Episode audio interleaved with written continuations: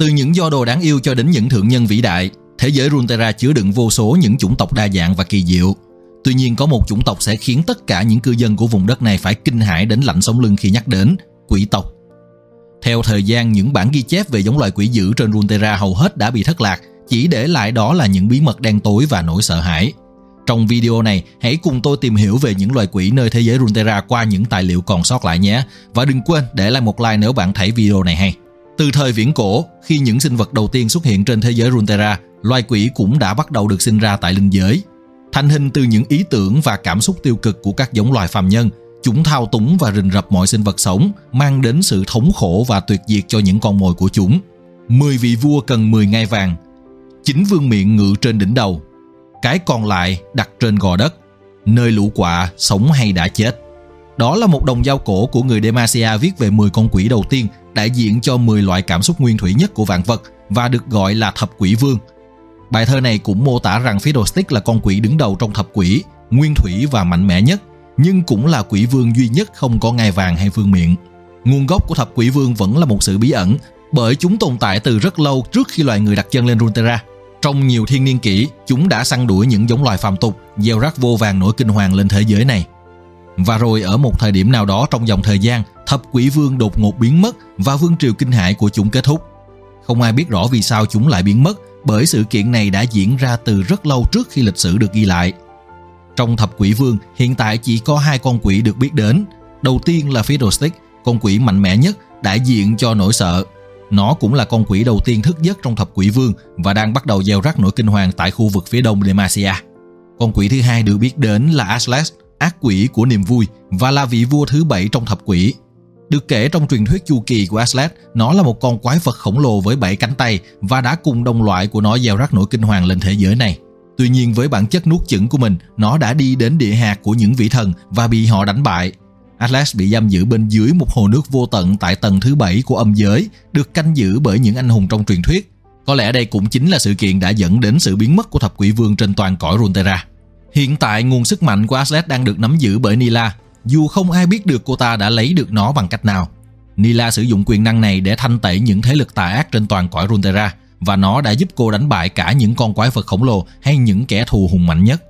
Quyền năng của Aslet cũng đi kèm với một cái giá rất đắt Nila không thể cảm thấy bất kỳ cảm xúc nào ngoài thứ niềm vui đáng nguyền rủa từ con quái vật.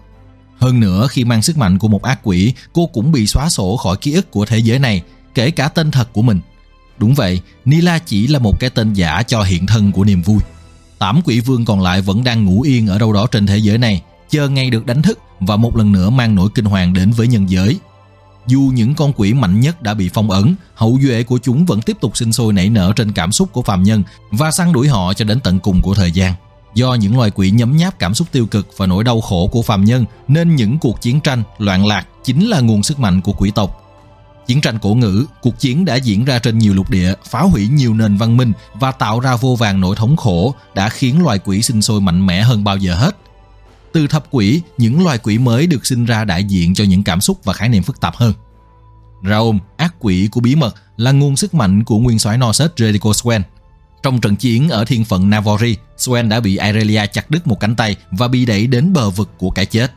Trong khoảnh khắc đó, Raom dưới hình dạng của một con quạ ăn xác đã tìm đến Swen, tiết lộ cho gã toàn bộ bí mật về Norset. Nó cho Swen động lực để trở về Norset và tìm cách giải phóng toàn bộ sức mạnh của nó bên dưới pháo đài bất tử và một khi đã nắm trong tay sức mạnh của Raom, Swen đã có thể lên kế hoạch và chiếm lại toàn bộ đế chế Norset chỉ trong vòng một đêm. Một con quỷ mạnh mẽ khác là Evelyn, ác quỷ của nỗi đau. Nó từng là một thực thể nguyên sơ, vô dạng và gần như không có tri giác, nhưng nó dần học được cách nhấm nháp những nỗi đau của nhân loại thông qua chiến tranh cổ ngữ. Và rồi khi chiến tranh kết thúc, khi đau khổ vơi đi, Evelyn bắt đầu trở nên đói khát. Nó buộc phải thích nghi và tiến hóa để săn mồi, nó học cách biến mình thành những khao khát nguyên thủy nhất của nhân loại nhằm dụ dỗ con mồi, sau đó đọa đầy và nhấm nháp nỗi đau của họ. Con quỷ tiếp theo là Tam Tamken, ác quỷ của sự nghiện ngập. Nó nhận ra rằng lòng tham của phàm nhân là không đáy và dẫn dụ họ bằng những ham muốn vật chất. Tamken sẽ liên tục đưa ra những giao kèo ngon ngọt dành cho con mồi của hắn, khiến họ dần bị lòng tham nhấn chìm và cuối cùng là bước thẳng vào bộ hàm khổng lồ của nó. Vì vậy cũng không khó hiểu khi nơi Tam Ken thường hay lui đến là vùng hạ lưu sông Mãn Xà đổ thẳng ra vịnh Binwater, nơi những kẻ dưới đáy xã hội tìm đến để mong có cơ hội đổi đời trên những sông bạc. Cũng vì vậy hắn thường mang hình dạng một con cá trê khổng lồ và được người đời gọi là thủy quái đại vương. Khi chiến tranh cổ ngữ đi đến hồi kết, những pháp sư hắc ám đã tìm mọi cách để chiến thắng trước kẻ thù và một ai đó trong số họ đã tìm đến linh giới. Và rồi các cuộc đụng độ dần không chỉ diễn ra trên chiến trường mà cả trong vùng đất tạo nên từ tiềm thức và cảm xúc. Khắp mọi nơi, tâm trí phàm nhân bị hắc ám chạm tới. Nó hút đi ý chí và tiêm nhiễm cơn ác mộng khôn cùng vào đầu họ, đẩy họ đến chỗ phạm những tội ác kinh khủng với chính đồng loại. Và đó chính là khi Norton, ác quỷ của ác mộng được sinh ra. Thoạt đầu Norton không thể tự đi đến thế giới hữu hình, vì vậy nó buộc phải săn tìm những kẻ đi lạc vào vùng lãnh địa của nó trong giấc mơ. Nhưng rồi nó bắt đầu lần theo dòng chảy ma thuật đến lằn ranh giữa hai thế giới và cuối cùng cũng tìm ra được cách để hiện diện nơi thế giới hữu hình dưới hình dạng một bóng ma. Trong thời kỳ tên bạo chúa Mordekaiser thống trị, hắn cũng sở hữu hai con quỷ làm thuộc hạ của mình, đó là quỷ lửa Tibok và một con quỷ không rõ danh tính đại diện cho bóng tối. Sau khi Mordekaiser bị đánh bại, Tibok đã bị lơ lăng phong ấn bên trong nữ pháp sư Amulin Kiosa. Amelin sau đó truyền lại con ác quỷ cho con gái của mình là Annie, đồng thời tạo ra cho nó một vật chứa chính là chú gỗ bông Tipper. Tibok cũng cho thấy một mặt khác của quỷ tộc, bên cạnh sự giết chóc và nỗi kinh hoàng, khi nó có thể gắn kết với Annie và thật sự xem cô bé là một người bạn, đồng thời sẵn sàng sử dụng sức mạnh của mình để bảo vệ cô.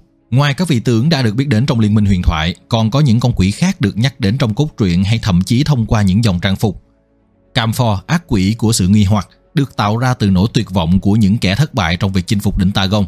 Nó đã bị Pantheon cùng những chiến binh Rakkor đánh bại và trục xuất khỏi nhân giới. Raksasum, ác quỷ của nội ám ảnh hay nhà sưu tầm, và được thể hiện thông qua trang phục Crash ẩn diện quỷ thần. Hắn là kẻ dẫn dụ và thu thập những linh hồn người chết, sau đó giam cầm linh hồn của họ vĩnh viễn trong những ký ức đau buồn. Ngoài ra chiến tranh và loạn lạc cũng khiến những loài quỷ nhỏ hơn tràn ngập linh giới và bắt đầu kéo đến nhân giới. Trong tiếng Aeonia, Azakana có nghĩa là tiểu quỷ, và đúng như tên gọi thì chúng không quá mạnh mẽ như tổ tiên của chúng do chỉ đại diện cho những cảm xúc phức tạp và mang tính cá thể. Tuy nhiên, Azakana vẫn hoàn toàn đủ mạnh để rình rập, săn đuổi và nuốt chửng con người.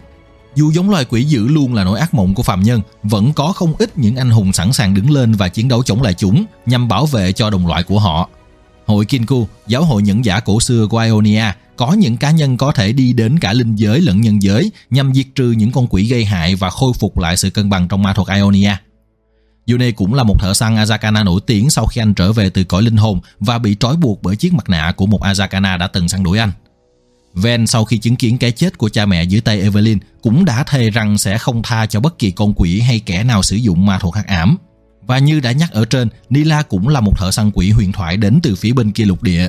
Cô đã đặt chân lên lục địa Valorant sau khi cảm nhận được việc thập quỷ vương đang dần thức giấc sau khi bị khuấy động bởi sự kiện đại suy vong mà Viego gây ra. Bởi là những thực thể của linh giới, vũ khí làm từ vật liệu thông thường của thế giới hữu hình sẽ không thể có tác dụng với quỷ tộc, ngoại trừ kháng ma thạch. Kháng ma thạch là một loại vật liệu được tạo ra từ thân những cây cổ thụ bị hóa thạch bởi ma thuật cổ ngữ, trộn với vôi và tro. Đặc tính đặc trưng của kháng ma thạch là nó có thể hấp thụ ma thuật, vì vậy có thể gây sát thương lên lũ quỷ nhờ ma thuật được tích trữ bên trong.